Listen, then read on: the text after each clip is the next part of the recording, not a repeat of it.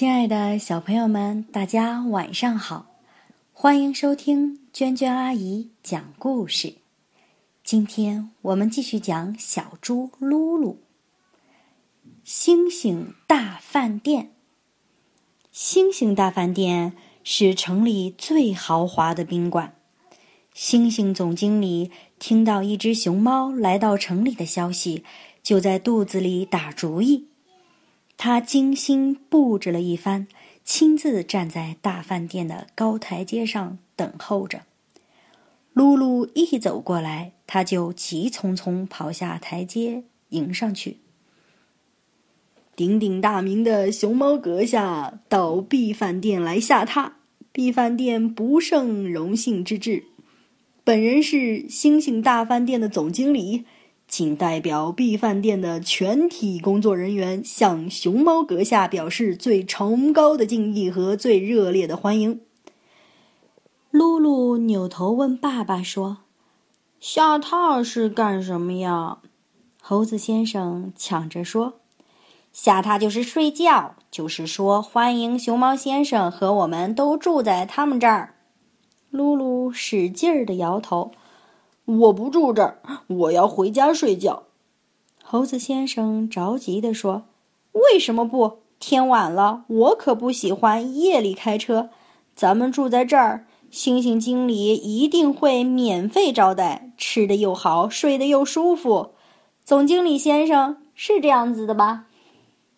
星星经理向露露一鞠躬说：“是的，是的。”如果阁下肯赏光住在 B 饭店，B 饭店将免费提供给阁下一个最豪华的套间，里边文化、体育设施一应俱全。B 饭店还将免费供应上等饭菜，有四名特级厨师专为阁下服务。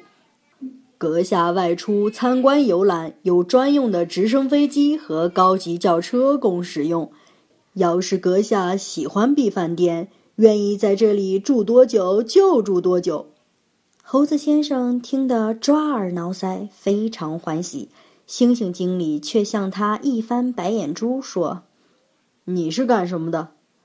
猴子先生先是一怔，马上又笑着说：“我是我是熊猫先生的邻居，这两位是熊猫先生的父母。”星星经理上下打量着猪爸爸和猪妈妈，是熊猫阁下的父母，这可太奇怪了。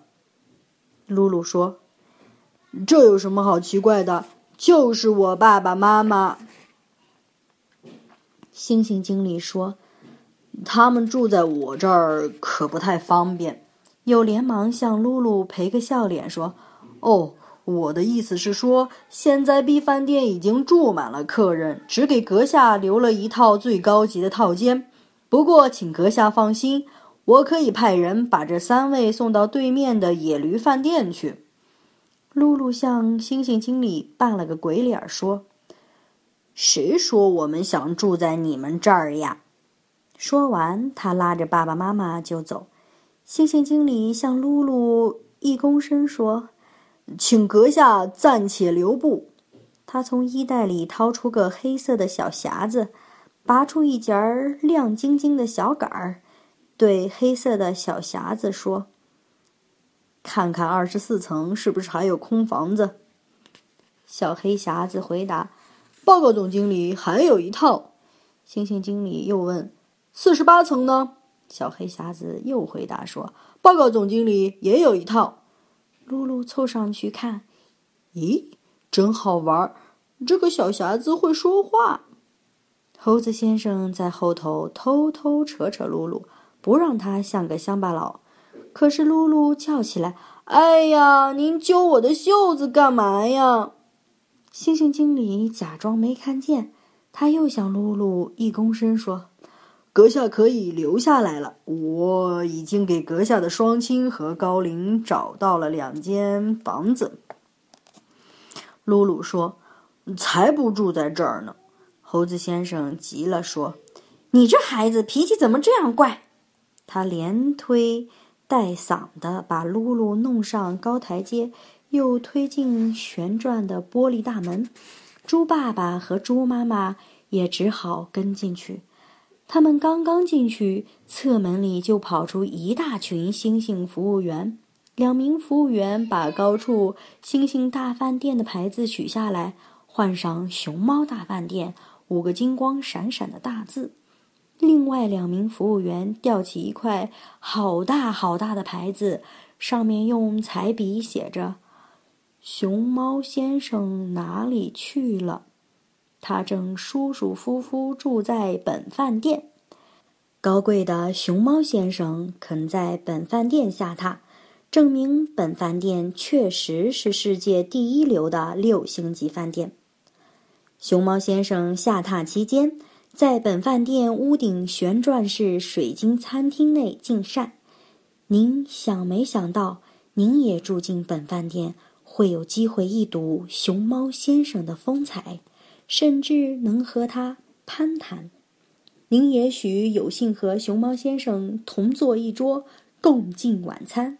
本饭店将为您和熊猫先生合影留念，随时提供方便。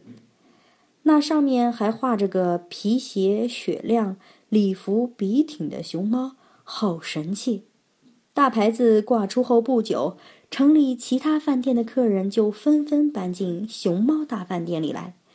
一时之间，饭店门前小汽车来来往往，宾客们潮水般涌进大门。星星大饭店这回真的住满了。小朋友们，故事结束了。今天，小猪噜噜又给星星大饭店当了一回代言人。请问他是自己愿意的吗？如果你是噜噜，你会怎么做呢？快快给娟娟阿姨留言，告诉我答案吧！